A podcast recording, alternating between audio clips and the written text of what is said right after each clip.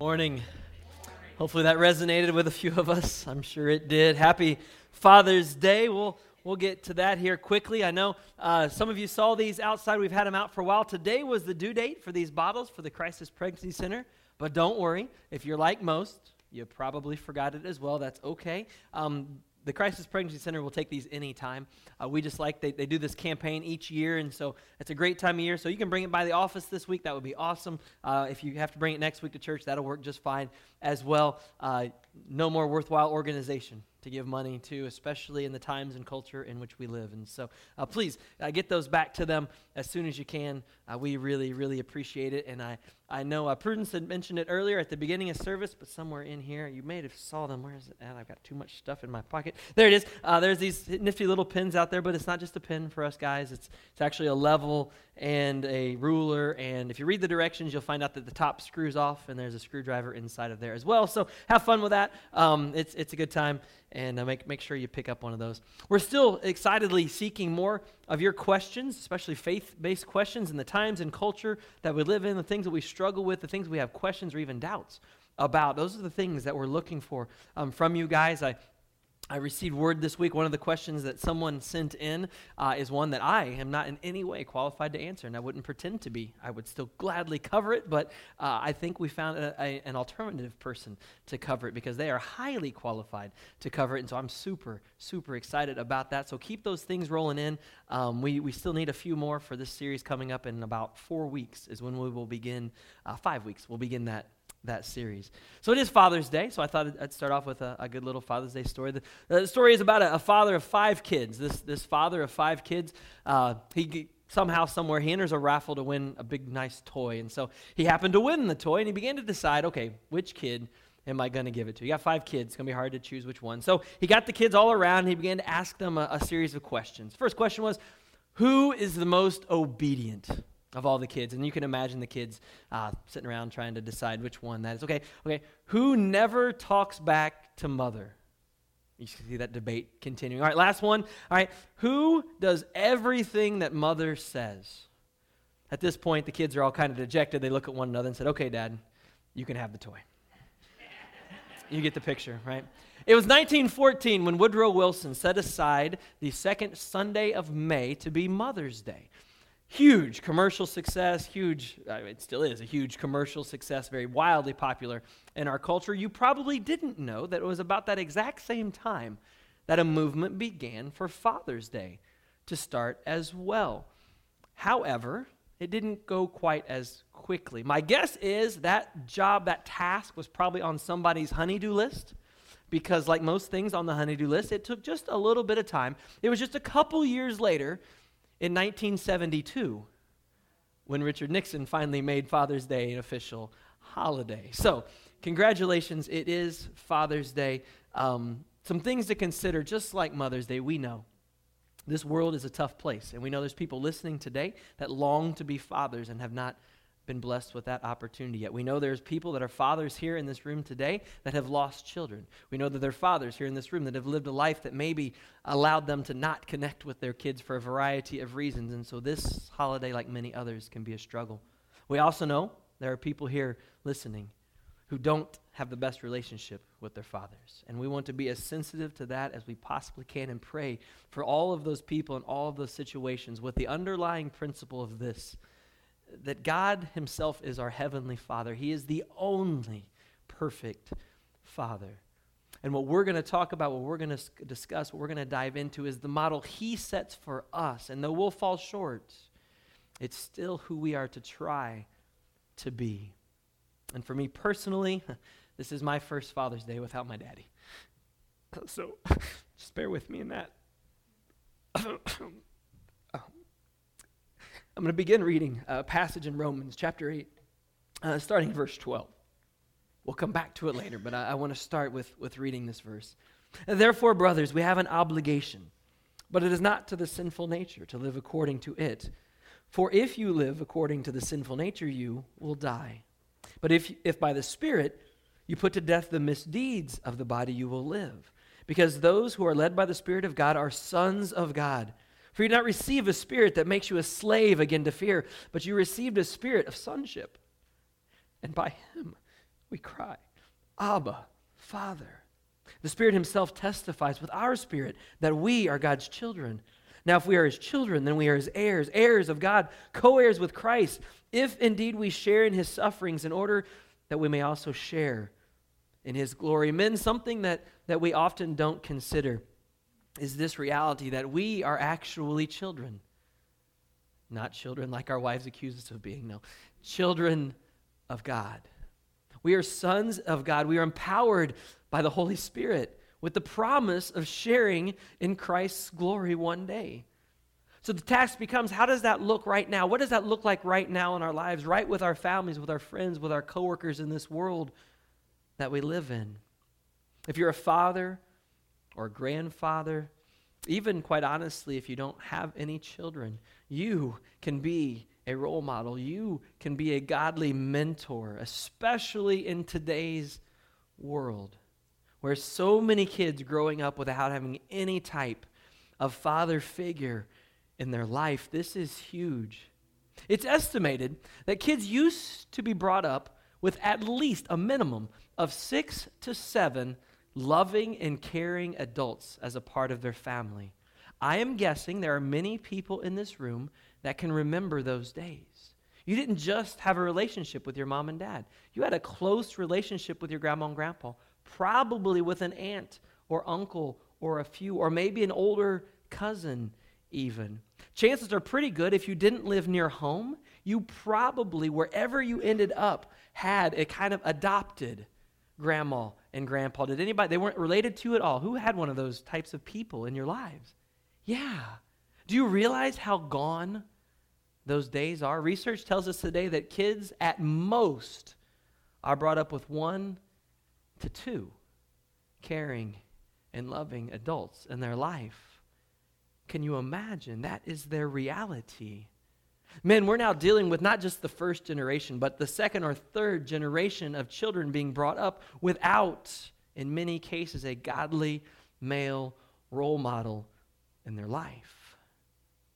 So if today you're a single mother, or maybe a young lady that's hoping to get married at some point in time, the biblical traits, the things that God describes of that of being a father are exactly who you need to look for in a man of God. And honestly, at any time during this message, almost every one of these principles applies to not just fathers, but mothers, grandfathers, great grandfathers. It doesn't matter. We can all fulfill these roles. All right? As we begin to look at what godly father looks like, remember, guys, here's the thing God does not expect us to be perfect. He knows we're going to fall short, but He does expect us to be faithful.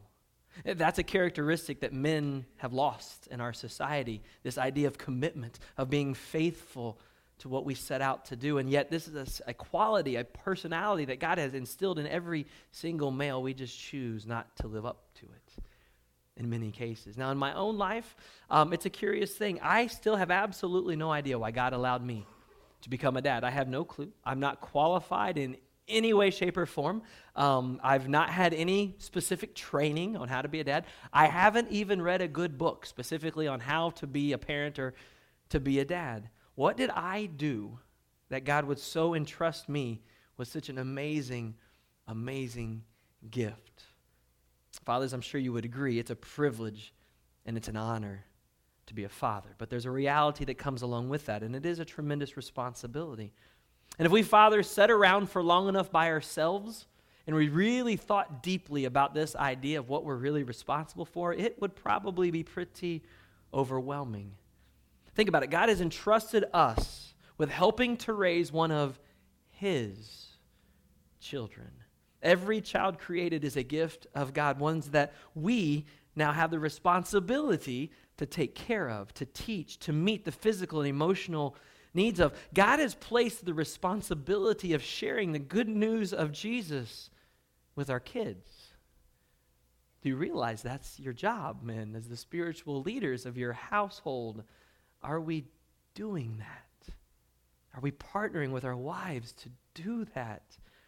Think of all the families that you know who, not just the men, but the family as a whole, doesn't know God. These kids are missing this incredible instruction, example, love that they don't have. There's a famous verse in the church. We've used it lots of things, a lot of times wrongly. Proverbs 22 6. Train a child in the way he should go, and when he is old, he will not turn or depart from it.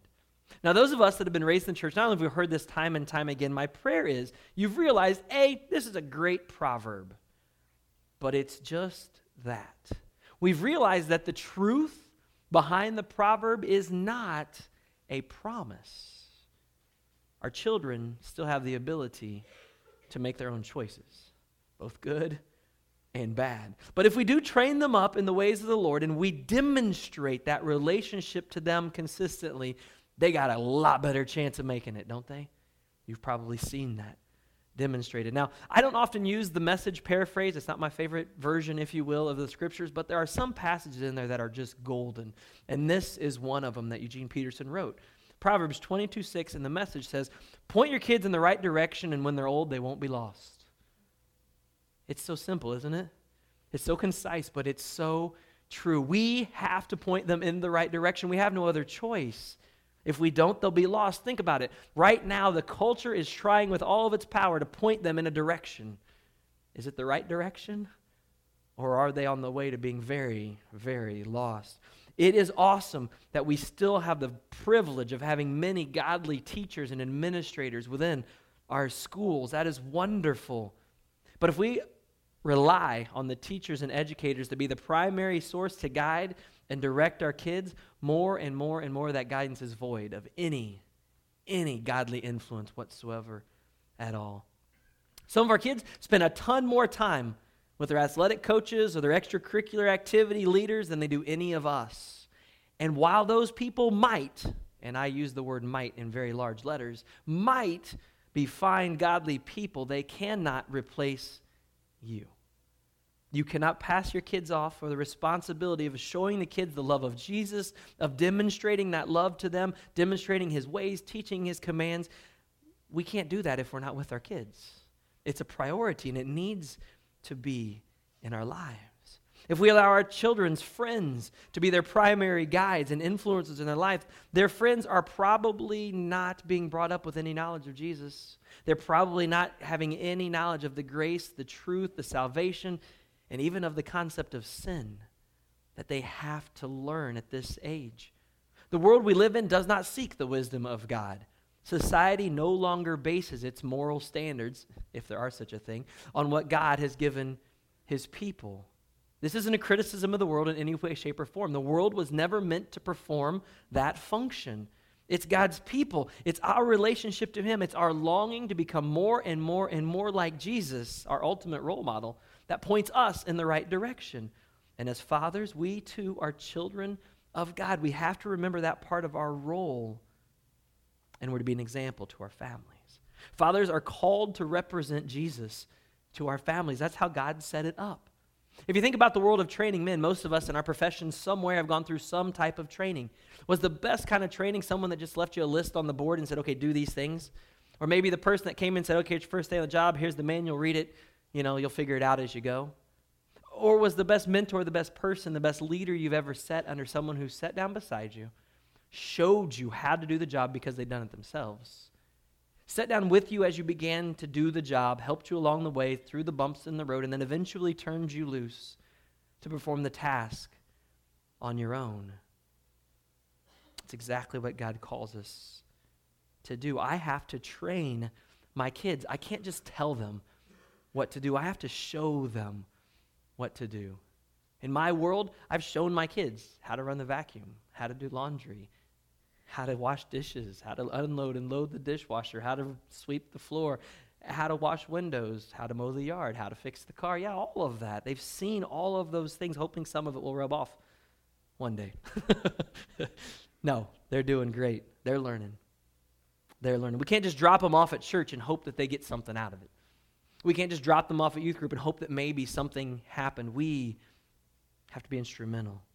How will my kids ever learn to love others if I don't show them love, the love of Jesus? How will my kids ever learn to love someone else if they don't see me loving their mother in an incredible way? Paul's words in Ephesians have always stuck with me. Chapter 5, verse 25, he tells us that We are to love our wives as Christ loved the church and gave himself for her. Literally gave his life for her. That is how we are to love our wives. That is a level of commitment that does not exist in this world anymore. And if we men love our wives in that way, our kids will notice. They will take notice. And our daughters won't find anybody on planet Earth that do it as well as you, Dad, if you do it right. But they'll be looking. And that's the key. That's the example we have to set for them. How will my kids learn to love others if I am harsh with other people? If I'm impatient, unkind, even rude to those that I interact with? They're watching all of the time. How will my kids learn to be a servant of Christ if I don't go and serve and them see me doing that? How will my kids learn to put God first in their lives if I'm always making excuses as to why He's not first in mine? At times, many of us parents even choose to put obstacles in our kids' way. We put things in their lives that put it ahead of God. What are we teaching them? When we put something in front of them instead of their spiritual growth and development, what are we teaching our kids? What example are we setting? We're all busy. We all have crazy schedules, but fathers, you and I, we have to demonstrate how to put God first in our lives. And when we get a chance, how to help them put God first in theirs as well. Keep in mind, we're all sinners. We every single one of us will sh- fall short, but are we trying? Because if we're trying, our kids are watching. Every little move we make, I don't know, I'm sure you have, especially some older parents in the room. But when I was writing this message a long time ago, I began to evaluate and think, you know, men and accountability and things like that. What's the, this is the best form of accountability a man could ever place upon himself is to just ponder every single decision you make through one lens. Would I do it if my kids were here? What would my kids think if I was doing this? Easy way to hold us guys accountable because they're watching, they're learning. What kind of example are we setting for our kids? And if we want our kids to be honest, we got to be honest. In every area of life, if we lie, cheat, and steal, guess what they're going to do? And you're going to punish them for it. When we drive over the speed limit, they're going to drive over the speed limit. Don't be surprised when they come home with a ticket. If we text and drive, in this world we live in now, your kids are going to text and drive. I guarantee it. Don't be mad when they crash the car. Just pray that they're okay because you're the one that showed them how to do that. Yeah, it's convicting, isn't it? It's a reality. When we don't stop all the way at stop signs sometimes, or use our turn signals sometimes, guess what? They won't either. because they're watching and they're learning, and that's just such a superficial little thing that they see in us in our daily life. But here's the thing if they see us stop to help someone in need, if they see us volunteer and serving in the church, if they see us giving of our time, of our talents, of our treasures, of our finances to the work of kingdom building, you'll never guess what your kids will notice. And likely what they too will do when they get older. If you're breathing, then you might have noticed that Satan has this small little plan. It's been underway for about 30 years now, attacking the family, the fabric of even our society. People don't understand it. The family, of course, has been assault, under assault for a very, very long time. We love to blame all kinds of things. We love to blame culture, politics, life situations, our family issues, but the reality is this Satan is the one attacking the family. If Satan can destroy the very thing that God put in place to demonstrate how he, much he loves us, if he can ruin that, well, then you get exactly what we've got on planet Earth right now a complete erosion of the family and that very plan that God instituted. Satan has attacked the family so successfully that some completely deny Jesus Christ. They deny the love of God. Why? Because they had such a horrible example of an earthly father that they don't even want a heavenly father. They couldn't imagine him being any different than their earthly father. Even the name father has gotten a bad reputation because of this. Some want absolutely no part of the family of God. Why? Because their family was so dysfunctional or is so dysfunctional that they don't want to be a part of another family. Church, let's be real. We are dysfunctional, we are messed up. But it's only by the love of Jesus that we can be in the same room, worshiping the same God, loving one another the way we're supposed to. And that's what we need those people to feel. men who are followers of Christ got to fight against these attacks. First, in our own families, we got to fight to protect them from the world. We got to fight to protect them from Satan's attacks. Men, we have been lazy sometimes in this area. How can we do that when these attacks are constant, when they're coming at us from every direction? Well, the answer is actually quite simple. We can only do this through the power of God within us. We must allow the power of God to sustain our families. We are the ones responsible for tapping into that power. If you think of it this way, God put in men this ability, this desire, this innate thing to fight. It's okay. That's he, he gave us that for a reason. We just often use it for poor reasons. This reason to fight right now, we're in a battle, men. We're in a battle for land. And the reality is this Satan has already c- occupied a lot of territory that once belonged to us and our families and to God. So there's a battle ahead. He won't give up what he's obtained very easily. Satan might have established yourself and his family through the movies and TV shows and things that your family watches. He may have an inside track on your kids through the music or activities that they, that, that they participate in. He may have taken control of your family schedule in such a way that he's filled it with events that keep your family from worshiping, from serving, from even simply sitting down and studying or praying together as a family. He, he may have even placed, taken a little area in your own life. It's a little private area, it's your own computer or your own phone that no one even knows about. Satan might have snuck in his way into how just you arrange your time and your schedule, how much time you set aside to worship and serve. He might have made it really inconvenient to even offer to serve just a little bit at a time. Satan might have even worked in your own life to persuade you to exchange some time with your family for maybe just a little more time at work or for golf or for hanging out with friends. Men, it's time to go on the offensive and take this land back. See, the power of God's already overcome sin and death, and He is more than able to reestablish Himself in our lives and in our families if we allow Him. But see, here's the problem we all love to give Satan a little more credit than what he deserves. There's something he doesn't want you to know because the dirty little secret is Satan can't take any time or any land from you at all unless you give it to him. You see, Satan's not a creator, he's an opportunist. He only finds you and I in our weakest moments, and then he attacks and he begins to take little pieces at a time. He finds areas of, us, of our life that are not fiercely guarded and protected, and he captures them. So, as Christ like dads, how? How on earth are we supposed to prevent that? How do we defend that? Our first thing we must do is remind ourselves daily that we are children of God. Even as grown men and women, and even elderly men and women in this room, we are still His children. He's adopted us into His family. And as we think of the fight ahead, hopefully that gives us a little bit of encouragement knowing that our Heavenly Father is right beside us every step of the way. Because here's the thing we don't have to be perfect because He is. Which brings us back to Romans chapter 8, verse 12. Therefore, brothers, we have an obligation, but it's not to the sinful nature to live according to it. For if you live according to the sinful nature, you will die. But if you live by the Spirit, you put to death the misdeeds of the body, you will live. Because those who are led by the Spirit of God are sons of God. For you did not receive a spirit that makes you a slave again to fear, but you received a spirit of sonship. And by him we cry, Abba, Father. The Spirit Himself testifies with our spirit that we are God's children. And now, if we are children, then we are heirs, heirs of God and co heirs with Christ. If indeed we share in his sufferings in order that we may also share in his glory.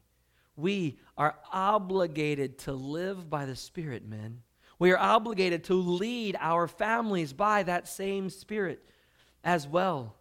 And so, if you begin to imagine, think about all the things that God provides for us through His Spirit. Think of all that we need as men from God, and you begin to compare that over into our lives. Unconditional love that God provides us, the forgiveness that God provides us, the grace that God provides us, the protection, both known and unknown, that God provides us, even the discipline that God provides in our own lives. All of these things and so much more are His example to us. So, what must we do as earthly fathers? Well, we got to provide the same thing for our children. And our wives, we have to lead. We have to love unconditionally. We have to forgive. We must extend grace. We must protect, not just physically protect, but emotionally, socially, and spiritually protect our families from the evil that exists all around us. Fathers, we must discipline our kids. It's who we're called to be, but not in an over the top or out of control or simply out of frustration and anger, but no, instead out of love, like He disciplines us, so that we can teach them right from wrong, because heaven knows the world will never do such a thing. How do we train our children? Well, we train them the same way Jesus trained the disciples. He showed them. he showed them by example. This is who God wants you to be. I'll end with this question for the dads to start with because it is Father's Day, but moms, grandparents, aunts, uncles, you name it. So many opportunities have an influence in people's lives these days.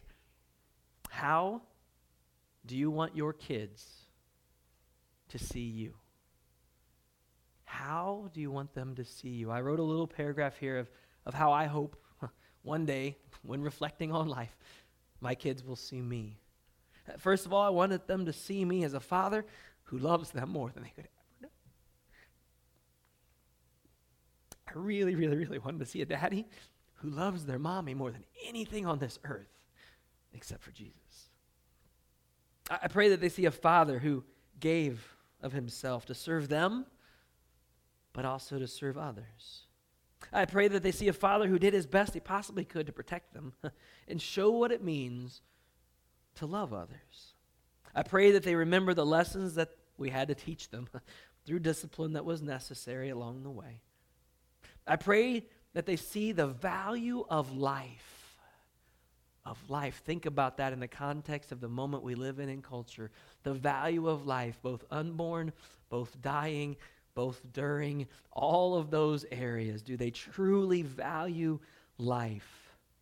And I pray that they value a lifelong, intimate relationship with Jesus. And that they all choose to love Christ as he loves them. You see, the reality is, since it's Father's Day and we're speaking to them, that uh, all of us have fallen short, myself included. I should be the first one. And so the question is okay, we've all fallen short. What have we done about that? How many of us have truly repented for the ways in which we've fallen short, the ways in which we've sinned against our families? Maybe it was a failure to protect them. Maybe it was a failure by overscheduling them. Maybe it was a failure by not loving their mother, by not loving them, by not disciplining them. So many options, but we have all failed. That's the reality of it. But thank God for grace and for forgiveness because every one of us men in the room have the opportunity to come to this throne and say, Jesus, I messed up. I want to be more like you. I want to be a more godly father. Will you help me? Do that. And I pray no matter what you've done up to this point in life, that from this moment on, people can see a change in you and who you are as a father figure in those people's lives. Only Christ can change you, and only you can allow him. No one can force that change. And so, as awkward and uncomfortable as it is for men to do things like this, from now to the end of the service, the altar is open to come and just ask for forgiveness. Come let us pray with you because we've all been there. But we got to admit that we're still there and ask for Him to heal us and our families. Father God, I thank you for this morning. I thank you for the chance to call you Daddy, for the example, the perfect example of love and sacrifice that you gave for us. And while we all fall short, Father, you call us to that standard. You call us to be like you to our family and to our kids. And in this world, it wants nothing more than us to relinquish our responsibility as Father. Let the world raise it. Let their moms do it by themselves. Let them figure it out on their own. The world loves that. The world doesn't want us partnering with our wives. The world doesn't want us to step up and be spiritual leaders as you call us to be. It wants us to be those deadbeat dads that exist everywhere else. Because even if we claim the name of Christ, if we're not living it, Father, we're not teaching kids. I pray that if today somebody feels the need, they've just fallen short and they just want prayer. And I pray today is the day they come forward and ask for your forgiveness. Father, lay those things at your feet. We'll never be perfect. but we have your perfect love right with us all of the time. If they have poor relationships with their older kids, their grown children, I pray that this day those relationships begin to mend through your power and your love. And that demonstrated through the love that these fathers are going to show those kids. It may take a long time, but Father, we know you can restore that. Father, for those of us still raising our kids, may from this day forward we make a commitment to battle like crazy and fight like crazy to fiercely protect and guard them from the evil that exists all around and show them the love and compassion that you show us every day. Father, we love you. In Jesus' name we pray.